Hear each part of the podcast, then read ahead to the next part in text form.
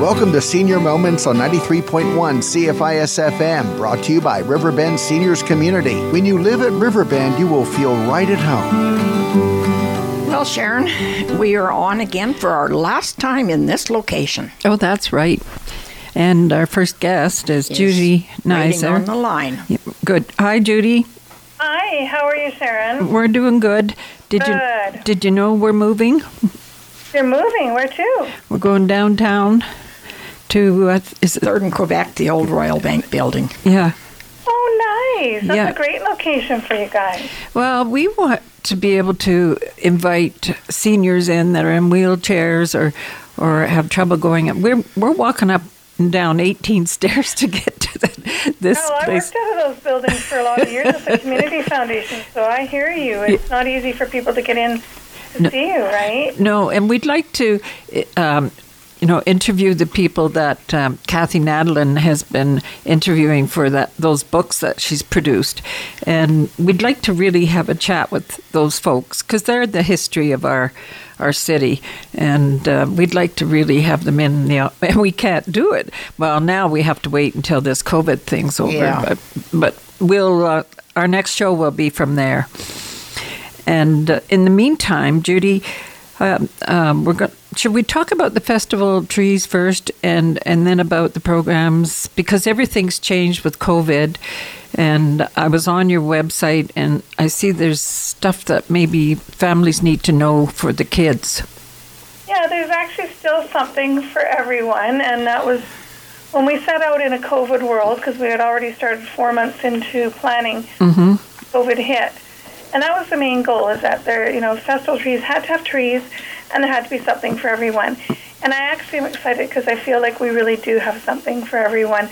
Um, kids is easy because through the school system, Mm-hmm. and, and uh, you know, I, I guess I shouldn't take it for granted, but at the same time, it's been easy to look after that. Seniors have been so difficult, and I feel so terrible because we really, really tried to make something for seniors, but you know, not being able to offer the tea, Yeah. uh, the seniors lunch, and just the ability to walk amongst the trees, Mm-hmm. up to see the performers. It's just been really, really hard, but I still feel we've been able to do something for everyone. So um, right now, I guess the biggest thing, which is just sort of hot off the press, because last Thursday we had had um, done everything we needed to do to have a Santa Claus parade. Mm-hmm. Thought that would be something for everyone. Well, rules changed, and we want everyone to be safe. That's number one in the healthcare industry. So we've actually got um, partnered with CKPG TV, and two times, both on Saturday the 5th of December at 7 p.m. and Sunday December 6th at 3 p.m. If you tune into CKPG, there'll be a Festival Trees holiday special Oh, That would be nice. hosted by nice. 101.3 The River, Vilma, and Cotter. And so this is actually a little bit about everything. There's messages from Santa. There's featuring several trees. Bees tree, which is a long, long, you know, very, very dearly loved tree that's been around our festival for many years. mm-hmm. Giselle. So it'll feature uh, 12 of the main trees. It'll be a little bit about festival, what's happening, how to get involved for everybody.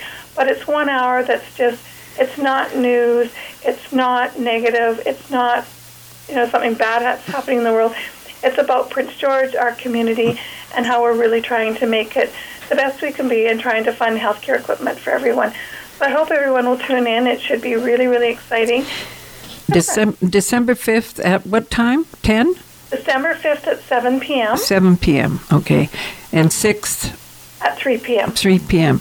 Um, and when you think of it, uh, uh, we got to start watching um, Santa Claus parades on TV because it was easier than than traveling into the city, and so I think that um, people are might be used to it. You know, I think, and this will be in color instead of black and white, what it was when I was a kid. Well, it will be exciting. I mean, it's not the kind of involvement we wanted because we had so many people that were really excited about going through the streets, and it was going to be televised anyways. uh-huh. It's the congregation of them that we can't have. Yes. Yeah. What's really, really nice, and if you've attended the seniors' tea and luncheon before, mm-hmm. that MEDIchair is offering still the opportunity to win one of those lift chairs. Oh, So if seniors tune in between those times, go to the MEDIchair Prince George Facebook page or have someone else do it for them. Mm-hmm. They can nominate their favorite senior. Mm-hmm. So they're their grandma, their grandpa, their aunt, or the lady next door. It doesn't matter. And those people's name will all be um, entered in to win the chair. So we're really, Wow. really so happy with MEDIchair still being involved in that part of it and still wanting to get out, you know, the information they do about the services they offer, but still provide a really, really nice chair to somebody who can use it. So I think that's special. There's also the Sofa Spud sponsor um, contest, which is also during those times, and that's for the couch potatoes. Yeah, that's Might be a couch too. Yeah, That is actually a full entertainment package. It's two beautiful chairs by RK Furniture. It's um, beverages from PWB for a year, pizzas from Panago for a year. Andres Electronics has has uh, le- really nicely donated some some earbuds and, and sound system, and then Rocky Mountain chocolate with a basket of chocolate. the same thing, but that's going on to our Festival of Trees PG website. And liking, tagging Safe at Home, Mm-hmm. your name will be entered into to a draw for something like that. So that's what we've got running that encompasses everybody children, seniors, everybody. yeah. I just take the chocolates. I know, chocolates and beer. Get better than that, right? you can't.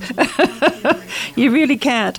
Um, that's really. Uh, you've really done a good job at at uh, you know looking after everybody. And uh, is is there is there going to be a Santa story time or?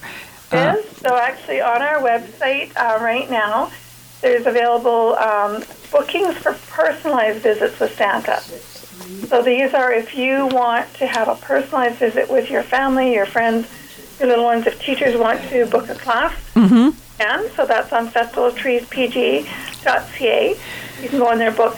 Um, starting Friday, there'll be three messages. One is a reading of "Twas the Night Before Christmas." Nice. is um, messages from Santa, which is really about being kind, being nice, Mm-hmm. good, being on the naughty list, being on the nice list, those kinds of things. And then the other one is questions, and it says, "What would Santa say?" Mm-hmm. Questions around what do reindeers eat? How do you get around the world in one night? They're everything that a child would possibly ask, and those are free of charge. Um, we recommend that if people can, they give a donation because obviously we want to be able to fund the equipment. But they are on there, and they'll be starting on uh, Friday night. Uh, just, no, sorry, November 27th. So there's so many things going on. We've got a 50-50 festival cash raffle. But Michael's Jewelers has a $10,000 design your own diamond prize. Light Up Prince George was an opportunity to feature your home lit up and enter into a contest. We have a signature ice cream, the Peppermint Spirit, which is in paddle.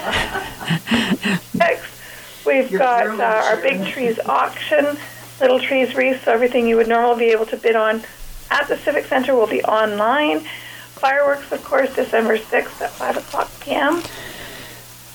Nine, nine o'clock, eh? And that's uh, gratis of uh, Canadian Tire. That's right. Yeah, Canadian Tire is bringing to us the festival 50-50 cash raffle, the Light Up Prince George, as well as the, the fireworks. Oh boy, oh boy. So and so the auction. Now you auction the trees, you auction the wreaths, and you auction the little trees. And is there little house auction? There's little houses on there as well too. Uh huh. And uh, and and so all of this, you'd go on the website, Yep, and- festivaltreespg.ca. and you can bid on all of those things. Yeah, and that'll be going live on Friday evening. That's when we start. Yeah, oh boy, we just got you right in time so that everybody can get on this. And um, now the 50-50 is, is that's online as well. That is, tickets are 25. dollars Mm-hmm. Uh, the Diamond Lottery draw is tickets are $20, available at Michael's Jewelers. Okay. McDonald's is featuring four locations, festival breakfast, and a dollar from every breakfast sandwich will come to the Spirit of the North as well. Those are times, dates, and everything are all available on our website. Wonderful. And now um, we have this. Uh, there's also kits. Now, are you still? Are the kids getting kits at school, or how's They it? are, so teachers can actually book um, their decorations and pick them up, or we can deliver. Mm-hmm. Information for that's available on the website. They can, you know, join that with a Santa visit for the class or a reading of Twas the Night Before Christmas. So, Oh. so yeah, the kids area, it's not the drop-in. Yeah. The children can still get those craft kits, even if it's not part of a school. Okay. Oh, that's good. And then um, they can drop off letters to Santa. Yes, they can at the Frozen Paddle. Santa's mailbox is there. Okay, that's good to know because I still think uh, we need to push Santa a little bit. There has to be a little bit of magic in the world. And joy. Yeah, yeah. When, Heaven Well and Festival of Trees World, definitely. yeah, absolutely.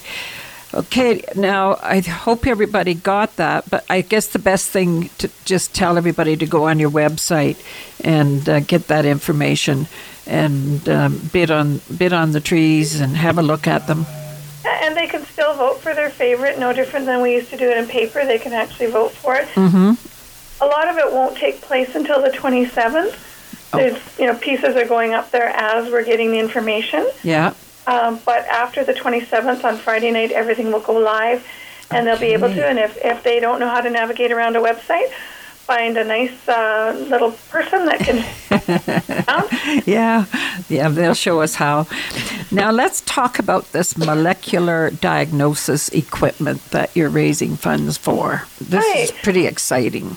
It is actually, you know, I, I think our days of being dependent on the southern interior for everything are quickly coming to an end, and I think the government's realizing that, and I think uh, donors are realizing that too. Is that having a test and waiting for it is costing people time, it's costing people their ability to get back to normal life sooner. So this molecular diagnostic lab absolutely be the best thing for all of these viruses and uh, flus and, and everything that's transferred that way within our area because COVID's you know hit us hard. There's no doubt about it. It's the beginning. It's not the end. There's always been SARS. There's been Fox. There's been so many viruses, and I think it's been maybe um, not well known that the testing hasn't always been able to be done locally. No, I don't think so. That's right. So having, um, they're actually clearing out a dedicated space in the hospital where testing can be done, provide a whole new level of services, and is the gold standard for testing um, in this way. So for COVID and for the flu and uh, maybe HIV, um, and then uh, other things that you know we've got hit sideways with this. So we would have a if someone came down with something, we would have a lab that could um, investigate that immediately. That's right. So, you know, right now, I mean, eventually it would have the capability to do HIV testing and, and a lot of them. Getting the space and the equipment here is the start. Mm-hmm. Um, But if we don't have it, we're never going to be able to get it. So that's the start, it is building the lab and actually bringing some of the pieces of equipment that are needed. Mm-hmm. And right now, the government is, is being generous enough to fund the Panther, which is what is required right now, specifically for COVID lot of other things that go along with that. Of course, they don't fund the space and infrastructure and staff and Yeah. a lot of those things. So it's, it's a huge partnership with Northern Health uh, to be able to bring this. But you know, I, I think it's important. I, uh, time is money, mm-hmm. And it's it's sanity too. And I think that that's important that people realize that you know when you're waiting a couple days to get tested, then you're waiting a couple day, more days for results. That's just unnecessary. And I think that having our own ability to do that locally would be such a great pressure relief.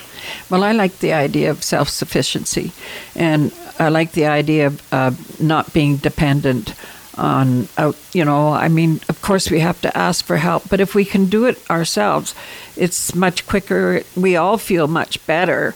That if I have to go and have a COVID test, that I know that it's going to be immediate, uh, you know, uh, results instead of waiting for it. So no, I think this is wonderful, and so all your fundraising is going towards that for this year. And not only that, Judy, we, you go all the way up to the Yukon. It's not like uh, we're just here in, in Little Prince George. You, Northern Health has a vast area of responsibility. South of Quesnel to the Yukon border and Haida Gwaii to Valemount. So it's a huge area. Yeah, it really is. And so, um, well, I think this is good. I think everybody, please go on the website and I want it. Um, and so, um, Judy, is there anything more we? Just watch the newspaper because all the information will be in Thursday's newspaper, Mm-hmm. the Citizen newspaper. And if not, call. You know, call, ask us. We're happy to help out. We really want to embrace the community in the region with this year's Festival trees reimagined. Yeah. Are you there? I am. Okay. Okay. okay. So, thank you very much, Judy, for the information, and stay well. And thank you so much for what you're doing. And thank you for what you do, Sharon. We really appreciate getting messages out to, to seniors in particular, but everybody in the region as well. good. Thanks. We'll talk to you soon. Sharon, bye-bye. Bye. Now, uh, I have a few things that I wanted to share. One of them is um, the 50 50 tickets are no longer available at the um, at the Prince George Hospice. You have to go online to, to get them. And so we need you to stay on that. It's up over 90,000 now. 95 last time I yeah, looked. right. Something, I knew it was 90 something. Just And- couldn't remember the uh, extra. And then, uh, then um, I have a message from Lola Dawn about um, the uh, Seniors hampers? yeah the hampers, and I'm just trying to find my darn cell phone because the message is on there. Uh, there was another thing I needed to share too. Um, Operation Red Nose. It's not Yes. going to be going this year. Uh, I talked to uh, Ken the other day, and he said they need over 300 and some odd people for volunteers, and um, That's not allowed. well, it, that's right. It's not only not allowed; it's uh, Lola Dawn. There well, we are. and, and people shouldn't be having great big parties New Year's Eve. well, they're probably going to have it anyway, but Hopefully Yeah, not. yeah. I'm not. no, me I either. can see me sitting at home all by myself. And so that's going to be out. Um, uh, and uh, there's so many things that have changed. Uh, so hospice, you know, go online and get your 50-50. I mean, it's going to be over $100,000 I by the time. mine. I did mine too. Now, Lola Dawn says um, we are um, accepting applications for Christmas hampers until Friday, December 4th. To be eligible, you must be 65 plus and in receipt of the guaranteed income supplement form. And I don't know what's happening to this. You know, they have certain stipulations. yeah, they do, and uh, it, it's going to be the same when we um, when we talk to um, Salvation Army today, because there's quite a few stipulations. You just don't walk in and get. Well, there are. I'm sure that there are some people that don't really need it, and yet they're applying for it. I'm sure there are. You can come um, into the Seniors Resource Center to fill out an application in person, but wear a mask. Monday to Thursday between 10 and 2. It's closed Friday, Saturday, and Sunday. If you're not comfortable going out, we understand. If, if you received a hamper last year, you can apply over the phone. You can also download the application form from the website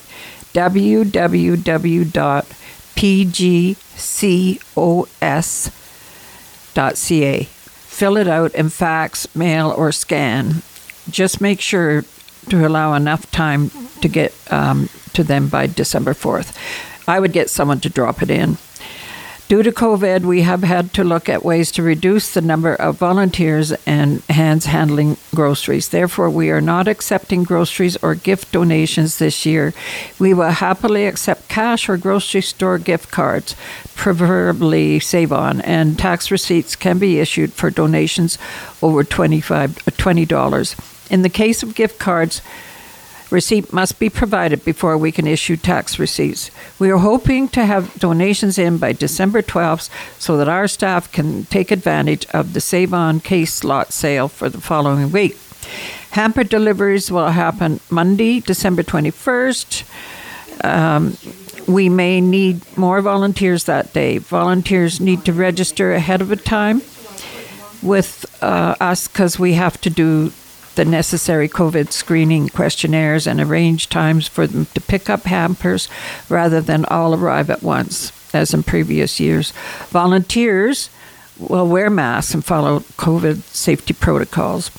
Call 250 564 5888 or email info dot pgcos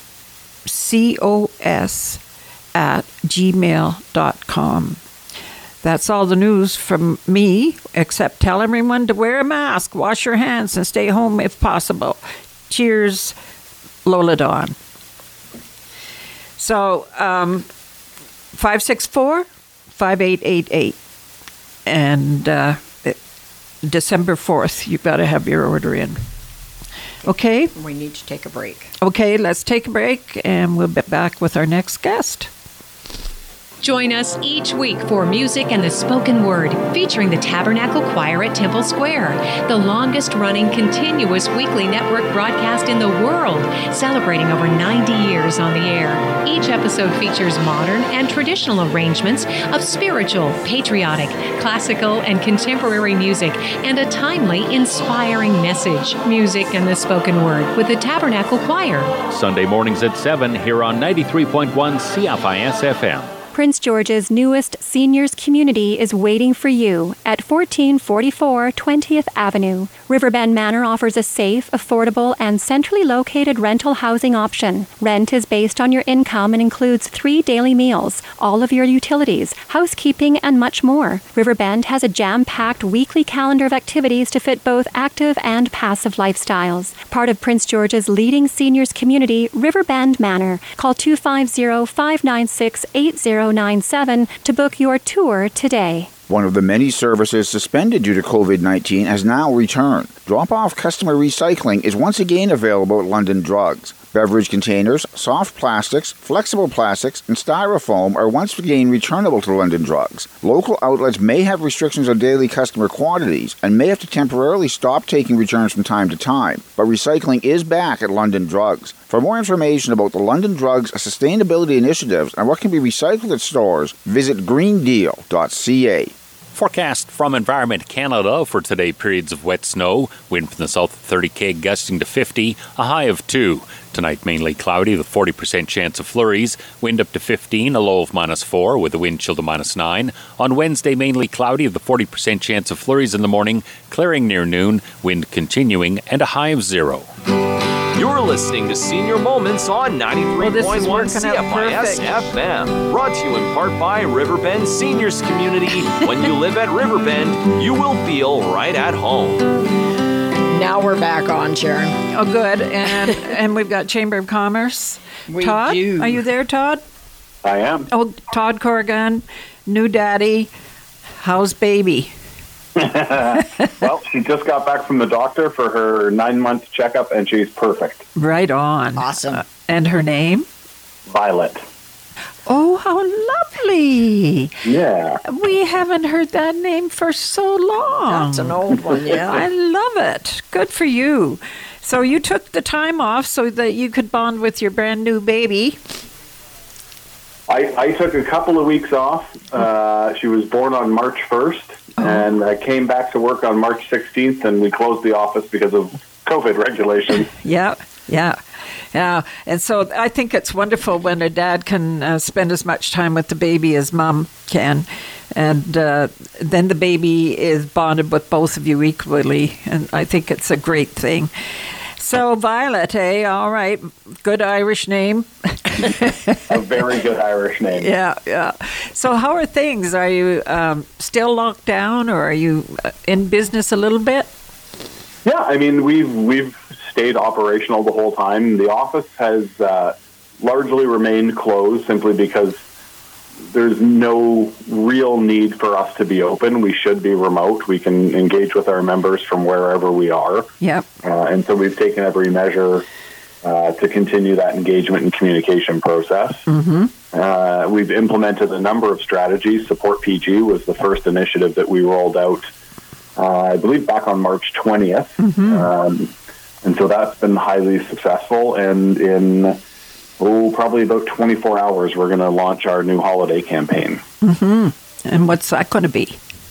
Uh, so I can't give too many details right now. uh, we're finally we're ironing out some of the details, but the idea is that we want to get people into local businesses, shopping at local businesses, uh, but also finding an opportunity for the owners of those businesses to re-engage back. Uh, so there'll be some contests, there'll be a lot of prizes, uh, and we will run this through till uh, December 18th.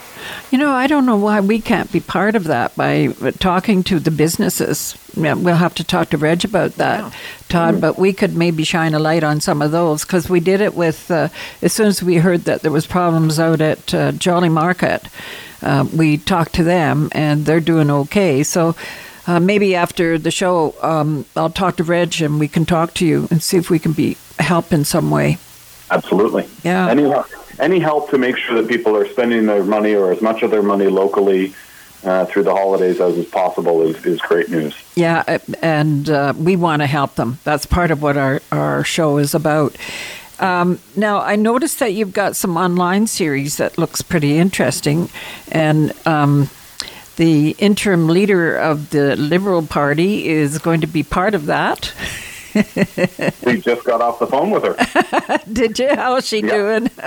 good, good, good, good. Yeah, she's uh, obviously her her busy schedule has gotten busier, but uh, you know she's she's a uh, an endless, boundless amount of energy and, and enthusiasm for uh, for this region and for the province, and so we're we're excited to see what she does. Yeah, we all love Shirley. Now, are you going? So you're going to have Shirley, Todd, and Mike doing um, how, um, a series of, of interactions, or is it a video? Yeah, so we, we actually started yesterday. So MP Doherty uh, was with us yesterday. Uh, MLA Shirley Bond was just at noon hour uh, today. And so tomorrow we've got uh, MLA Mike Morris, and then on Thursday we've got Mayor Lyn Hall. Uh, so really the idea is it's an opportunity for, uh, for the business community to engage with our elected officials, uh, understand some of their priorities as we head into 2021, uh, and have a really a discussion about what we can all do collectively to uh, help our community move forward. Yeah, that sounds like a really good idea. And and uh, you know, I it's just times are tough, and we don't want to lose our our local. Um, businesses, um, we want to keep them, and uh, whatever we can do to help, we will do it. Yep. Yeah, I mean it's a it's a strong discussion to be had when you consider, you know, 98% of all businesses in BC are small businesses. So if we're not securing that for the future, uh, what does employment look like? What does the economy look like? hmm And so, are you contacting the businesses and uh, um, you know, sort of one on one? Yeah, so we've done a number of uh, outreach pieces. So whether that have been uh, digital surveys, whether that was through uh, phone calls, or, or whether that was through uh, dropping by on those who were open that we could uh, we could speak with in a, in a socially distanced manner. Uh, and we're in the process of putting together some year-end feedback communications pieces. So we're we're hoping to get that out by the end of this week, early next week, and leave that open until January. Okay. And is there anything um, that that you want to share with the community, uh, the business community that we haven't talked about? really the most important part right now and, and, and you know we always say we're only as good as the information that we receive. Uh, you know that is more important now than ever before. And so as businesses continue to evolve through this and, and, and consumers evolve through this too really the more information they can share with us the more opportunities stumbling blocks uh, policy hindrances that they can share with us it really only enhances the work that we do on their behalf. So if I could if I could send one encouraging note out there, it would be for everybody to communicate with us in whatever shape, way, shape, or form is comfortable for them. Uh, but we really need to collect that information. Yeah, and so you can go on the um, Chamber of Commerce website or call in at 562 2454. Um, on the website, you'll find um, the email and phone number and staff contacts. Um, and, you know, please contact the Chamber. You know, we want to help you stay in business. Absolutely. Yeah. All right. Well, I think. Uh, Ten minutes yet. I think that um, is that all you have to say for because I knew you were on a short um, leash today? Depends who you ask. I'm usually on a short leash. okay, so uh, we've got our next guest waiting. So if, if you've got to go and run and do something, uh, uh, for sure, go ahead and do it, my friend. And uh, I'll talk to Reg and, and maybe he'll give you a call after the show. Beautiful. Thanks so much. I appreciate the support. Anytime, Todd. Take Talk care. Give Violet a hug for us. We will do. okay. Bye-bye. Bye. Now, our next guest is waiting, and so Judy's just going to go and uh, invite Major Neil Wilkinson from the Salvation Army in. And in the meantime, uh, I want to repeat that number for for people for the chamber. It's 562 2454. And. Um, Oh, you look great. Come on in, Neil. He says don't have to. Okay. I'm gonna keep mine on now. just Okay. Not spitting on that. Well, I cleaned that for you. So, Major Neil Wilkinson, and he's got a kilt on, and he looks as charming as ever can be. I, I guess people are used to seeing me out in my kilt yet. well, I think it's with pride. Uh, you betcha. Is it your own um, Scottish? Are you Scottish? My family are uh, Scottish ancestry. Yes. So I was born in Canada. My family immigrated to Canada from Scotland. Did they? So we are from the Kintyre Peninsula. Uh huh. There's a small village at the north end of the Kintyre Peninsula called uh, Clachan, and that's the region from whence my family cometh. Well, I had my best friend in the whole world. She came from Ardrossan. Okay. And and, and uh, I was only sixteen or seventeen when they took me out on New Year's Eve. All these Scottish people. Nice. Hogmanay. And I'm telling you, I sure had my eyes open. And my date was like five foot four, and I, at the time I was 16, weighed about 110 pounds, and about five eight and a half. and he was just the sweetest guy. His name was Gordon, and kept singing a Gordon for me, a Gordon for me. I's great, lass. Yeah. Well, now they're trying to separate from England again. We won't get into those kinds of politics today. no, we better not. Though that was a good movie. We'll sidestep that one. anyway, um, I've just had uh, Judy Nizer on from uh, Festival of Trees.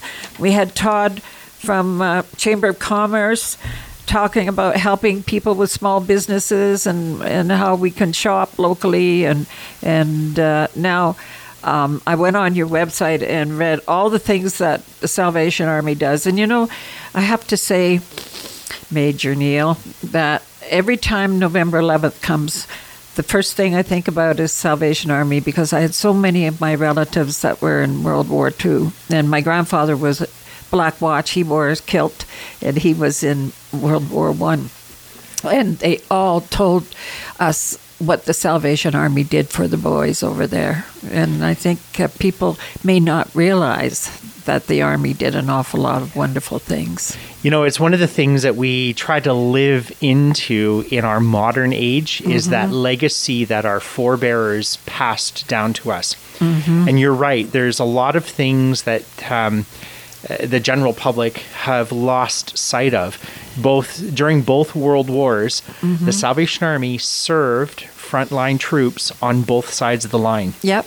So we had our German Salvation Army serving on the other side, and we had uh, the Allied side being supported by the Salvation Army. And that is not something that uh, we who are serving today take for granted or take lightly because the torch that's been passed to us is to continue to live out the spirit of that kind of community support that was given out in the wartime. There are very few who endured anything to do with World War One or World War Two that didn't have some kind of direct touch from the work of the Salvation Army. And so, what we're trying to do in today's pandemic environment is to keep that idea of hope going. Because one of the things, one of the legacies that's passed down to us is not only did we um, support those serving on the front lines, but we also supported the families that were left behind. That's because right. often there were times where the boys went off to war to Yeah. put an old adage into Mhm, practice, mhm. and uh, the ones that were left behind uh, needed support to be able to make ends meet while the, the the others were taking care of business on the front line. So the the reach of the Salvation Army was huge, and what we're trying to do today is to live out our uh, brand promise, which is giving hope today. And I Mhm. think in today's COVID environment, that is a message that we need to hear more and more and more that there is hope. And that hope isn't just for the um, 1 to 2% of the most vulnerable in our Mhm, community. mhm, That mhm. sense of hope is needed for all of us because it, it, at this point, we're all in the same boat, Mhm. whether doesn't matter what our economic status is. No. We are all in the same boat and we are all fighting against uh, a sense of despair and a sense of hopelessness. And we all need to find some kind of way to connect with something that's bigger than ourselves so that we have something to move us forward into our tomorrows. Yeah, yeah. And I was thinking about, um, you know, when I, when I was a young woman, a young girl, uh, the the the pubs were called halfway houses uh, in the area that I lived, and uh, there was women in escorts and men's side of the and women could not go into a pub without an escort. But the people who were most welcomed into that pub it was called the alpine were the salvation army people. And they came in and they had their um, tambourines and people would just fill up. And and a lot of people in there were people who had just come back from overseas and and their aunts and uncles. And the the love of people of all religions for Salvation Army. That's the whole thing. It wasn't. It wasn't about Christianity. It was about uh, what you said, love and hope. Well, and at the end of the day, um, my my investment of my life energy into the organization comes because it really truly is an organization that isn't about proselytizing. Yeah. And so many religious organizations are about getting you to think and act and feel and all the things that they do. Mhm. And what I like about the Salvation Army's stance is that um, i- we- i- if we get to a faith conversation, that's great. Yeah. But that's not the thing that matters most. If you have a rumbling tummy because you're hungry, Mhm. let's take care of your rumbling tummy. Yep. If your body is shivering because you don't have enough adequate clothing, Yeah. let's get you some clothes. Yeah. If you don't have a place to put your head Yeah. at night, let's get that sorted first. Yeah. And then if there's room in all of that journeying in all of that walking alongside somebody Mhm. to have a conversation about faith, Mhm. we'll respond to that. Yeah. But it's all secondary to first and foremost meeting the individual and honoring where they are and finding out where they want to go Yeah. and walk a mile or two in their shoes. Yeah, and a it's huge true. difference. It's so true because I was married to an Austrian who immigrated to Canada, and he was raised Catholic, and he had no nothing. He had his twenty-five dollar gold piece or something. Yeah, we've got a minute. Um, and uh, anyway, he went to the Catholic Church. He wasn't a member, so he wasn't allowed to stay. So he stayed at the Salvation Army, and and they helped him, feed him, gave him a place to sleep, and helped him find a job. And he became very successful. And yeah, we have to take a short break. It's uh, 1.39, and we'll be right back with Major Neil Wilkinson and talk some more about Salvation Army and how wonderful they are. The Human and Social Services Gaming Grant application deadline is Monday. Charities and not for profit groups looking to apply can receive help prior to the deadline from the Northern Interior Communities Association. Contact the NICA at 250 562 2553 by Friday between 10 and 3. Once again, the application deadline for the Human and Social Services Gaming Grant is Monday. A friendly reminder from the Northern Interior Communities Association. The Indigenous Sport, Physical Activity and Recreation Council's 2020 annual regional engagement sessions are coming up. This year's meeting for the Northwest and Northeast regions is tomorrow. Topics to be covered include safely returning to activity and mental wellness during COVID 19, along with ISPARC updates. Registration is available at isparc.ca. That's isparc.ca.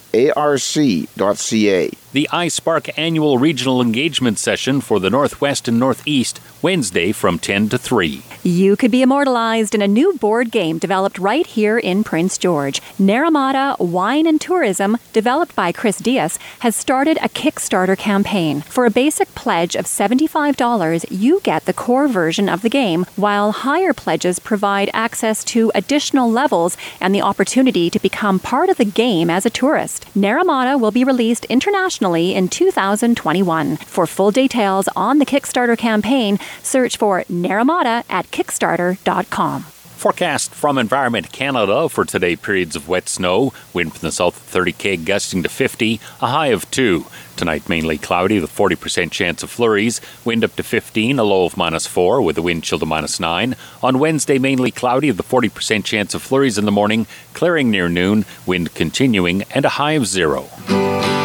Brought to you in part by Riverbend Manor. You're listening to Senior Moments on 93.1 CFIS FM. And we're back on, Sharon.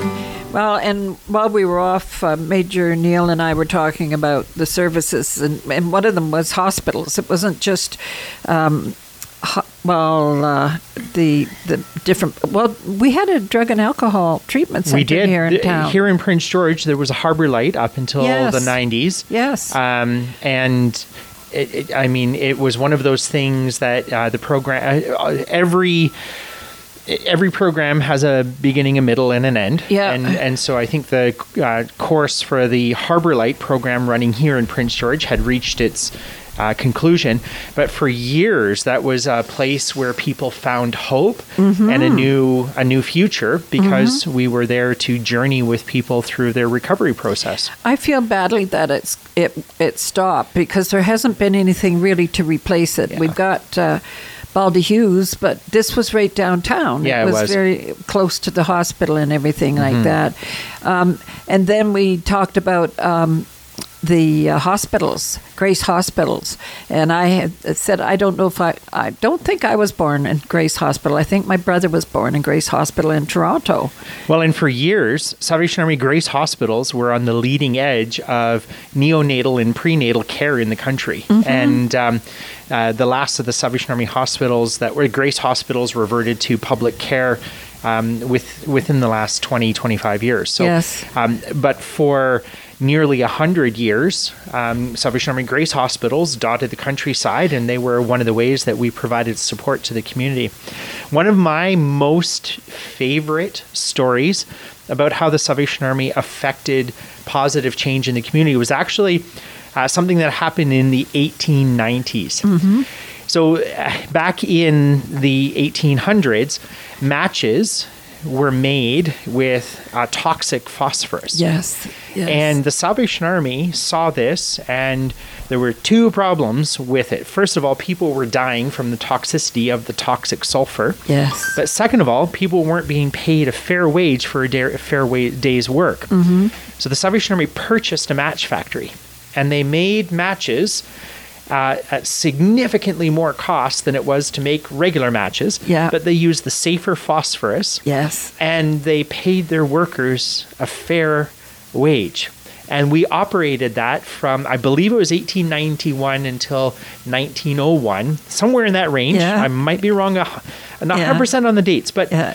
they operated that match factory for a decade.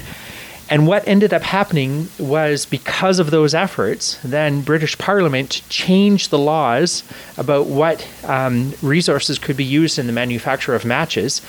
And the fair wages movement was a precursor to the modern day unions Oh, that yes, work uh, around the world for protecting workers these days. Yeah. So it's it's wonderful to be part of an organization that has that kind of history.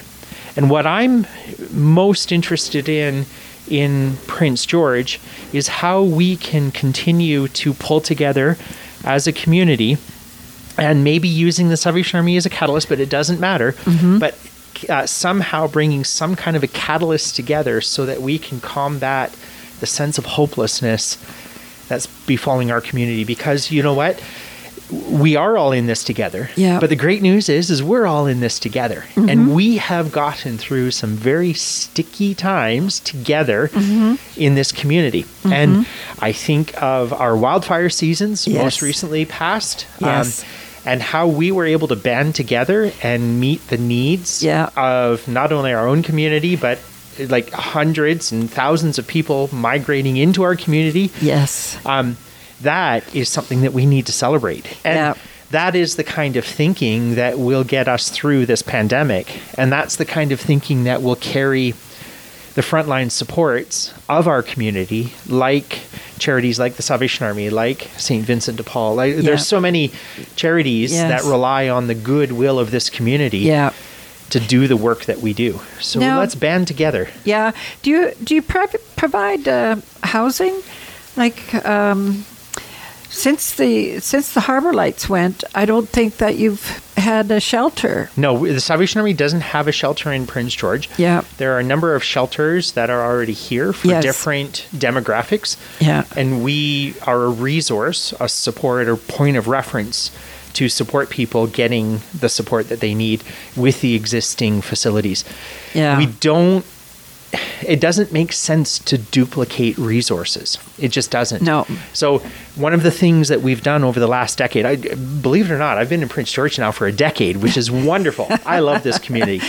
And so when we first arrived here a decade ago, uh, the Salvation Army was offering a hot meal program. Yes. But I very quickly learned that our friends at St. Vin- St. Vincent de Paul also provide hot meals. Yes. So what we've done is we've said we're not going to do hot meals anymore. We're going to instead support our brothers and sisters over at St. Vincent de Paul. Mm-hmm. So we make sure that Bernie and her team has the resources that we can provide them from the Salvation Army Yeah. to do the hot meal program. Yeah. And so what we do is we focus on the food bank side of things. Yeah. And we focus on the uh, personal supports side of things. So if there's somebody who needs shelter, Mhm. we journey with them to get connected with the other resources that are available in the community because it just doesn't make sense to duplicate services. No, and it, we're not in a competition. No. And and there's enough. Uh, there's more need than there is uh, help right now. Anyway, I don't know what the people. I I took a drive around um, a couple of weeks ago to see what was going on downtown because I was t- speaking to downtown people and association, and I was quite amazed to see how busy it is. It is. You it's know, really busy down yeah. there. I mean, we've got a thriving downtown business community, Mhm. and we have a thriving downtown support community. Yes. And more and more, um, historically, in other communities, those two groups in particular have not always seen eye to eye. That's right. But more and more, the heart of Prince George is showing through, Mhm. and the business community and the social supports community are are becoming good friends, and they're working collaboratively to support those that are in those situations. Yes. and I applaud that because Yeah. that's the stuff that changes individual lives, but that's the stuff that changes communities Mhm. as well. and changes minds. Absolutely. Yeah. All of the above. Yeah, and I remember when I first came to Prince George, um, we had a community um, um, meeting with all the businesses and the social services, and we kind of lost that as we grew too big and bigger and bigger, and we need to bring that core back again. And I think it is. I had a very in, very nice interview with the Downtown Association, and uh, I think we are all trying to work together to do the best for everybody. Um, I know that um, after the fires, a lot of people stayed. And, and there just wasn't that we weren't prepared for them to stay. And it's one of the realities that we've been dealing with. But the rea- the other side of the reality is that I think as a community, we have the opportunity to reimagine the social supports journey that we engage with people. Mm-hmm. So, um, I have a theory. My Mhm. theory is that there are no free rides in this world. No. There are no free rides. And so we need to be responsible and pay for um, our way through this world, right?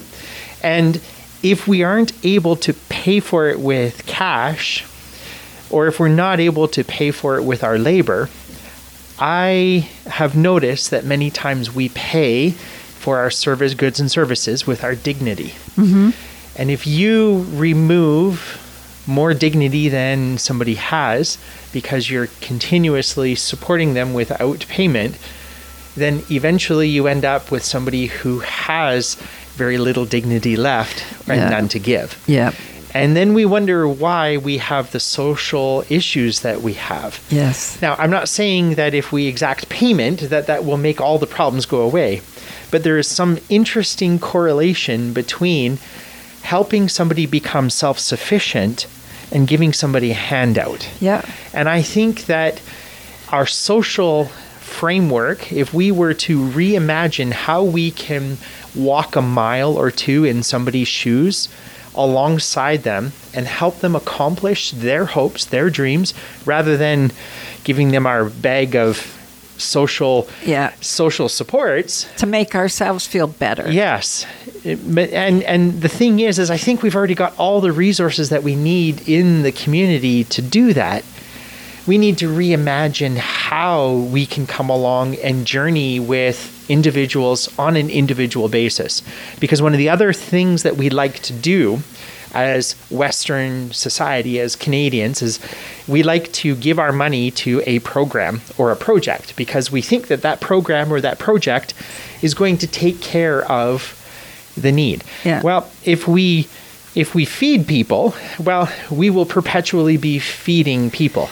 Yeah. If we teach someone how to acquire their own resources and how to prepare those resources, well, then we're equipping that individual to care for themselves rather than perpetuating a social dependency. Yeah. And when we think in terms of the work that we do at the Salvation Army, we're always starting in that place that we have an honor and we have a privilege when we meet somebody who is in social need to journey with them.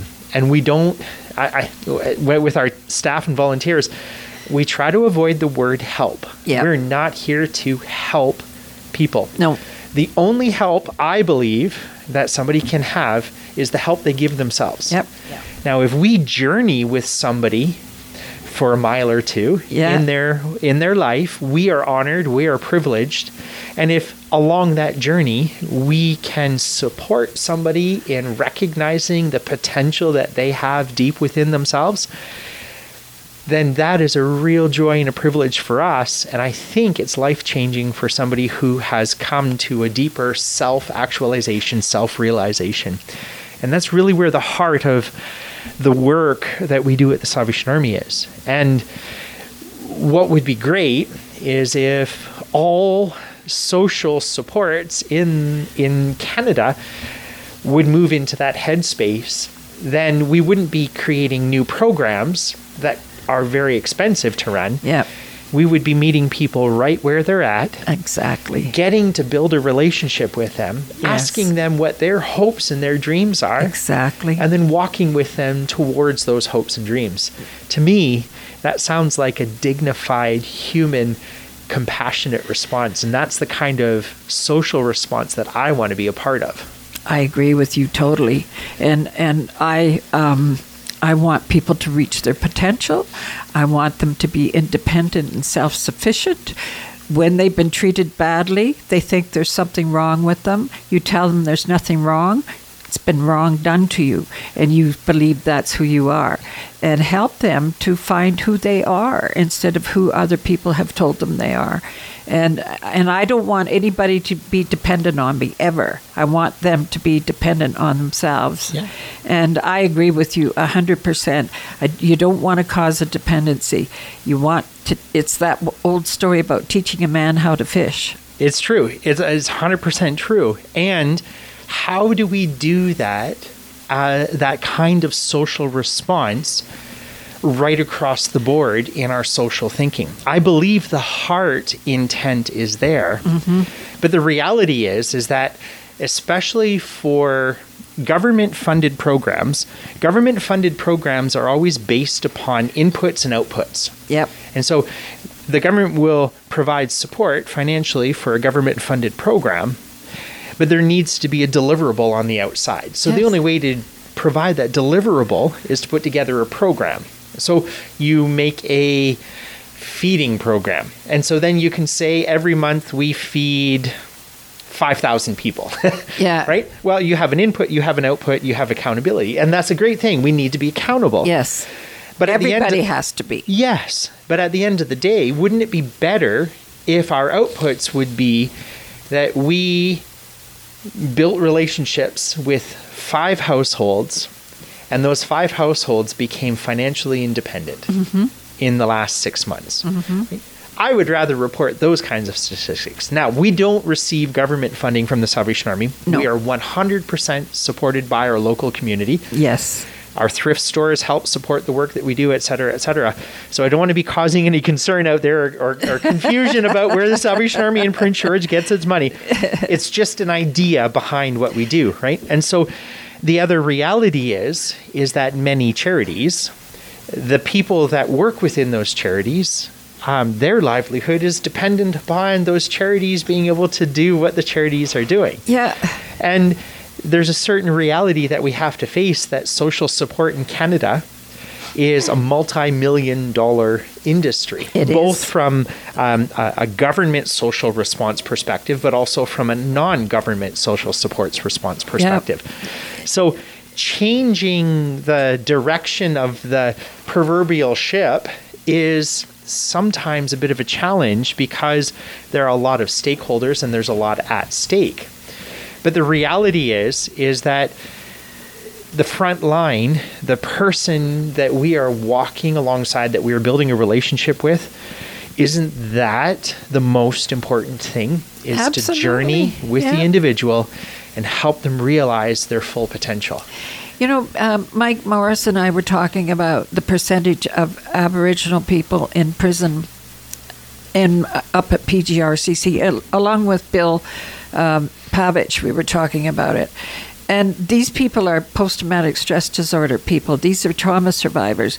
And, and Mike said, wouldn't it be wonderful if the jails became healing centers instead of, you know, uh, I mean, they do have programs, but the whole thing about punishing someone who is is reacting to violence because of the violence they experience is just way off. You know, they have to be safe, and so you know what you've said today is exactly how I feel, how I've worked, and how I've been. Um, looked down upon because I believe that everybody has a certain able. Everybody's able. They're limited by maybe mental health issues or, or health issues of some sort, but everybody has an abi- ability. And I always point out to Terry Fox and and Glenn, um, what's his name, the one in the wheelchair. Look what they did. Yep. Well, and and I, I agree with you for the most part. I want to say the limitations. Yeah. I would recognize those as unrecognized opportunities, I agree with you. right? Because we all of us have limitations. Yes. And if we live in the world of thinking that we're limited in our Yeah. capacity, well, we're living in self isolating, self limiting situations. Whereas if we recognize our unmet potential Yes. and our opportunities, um, and recognizing that our challenges are really opportunities, there are no bounds to what an individual can accomplish. I there agree. Are no bounds. Yeah, my sister, she was considered to be mentally challenged. I didn't. I treated her as I would treat anybody. She became a hairdresser. She's married, got two kids, drives the school bus. Yeah. Yeah. Anyway, I would. I would. We could go on forever, couldn't we? Yeah, we could. But you know, I, I'm so I'm so glad um, of this discussion because it's really important for people to understand that the limits on someone else are usually put on by someone else, and and it's about encouragement. And so, um, we didn't get to the kettles, but everybody put some money in the kettles. Oh, please, please. and, and I'll have you back, Major Neil. I really appreciate you giving us this time today and having this wonderful conversation. Honored to be here. Thanks. Thank you very much. And so we're signing off till next week. Yep. And next week we'll be at the new location. Yes, for sure. So take care, everybody. Stay masked.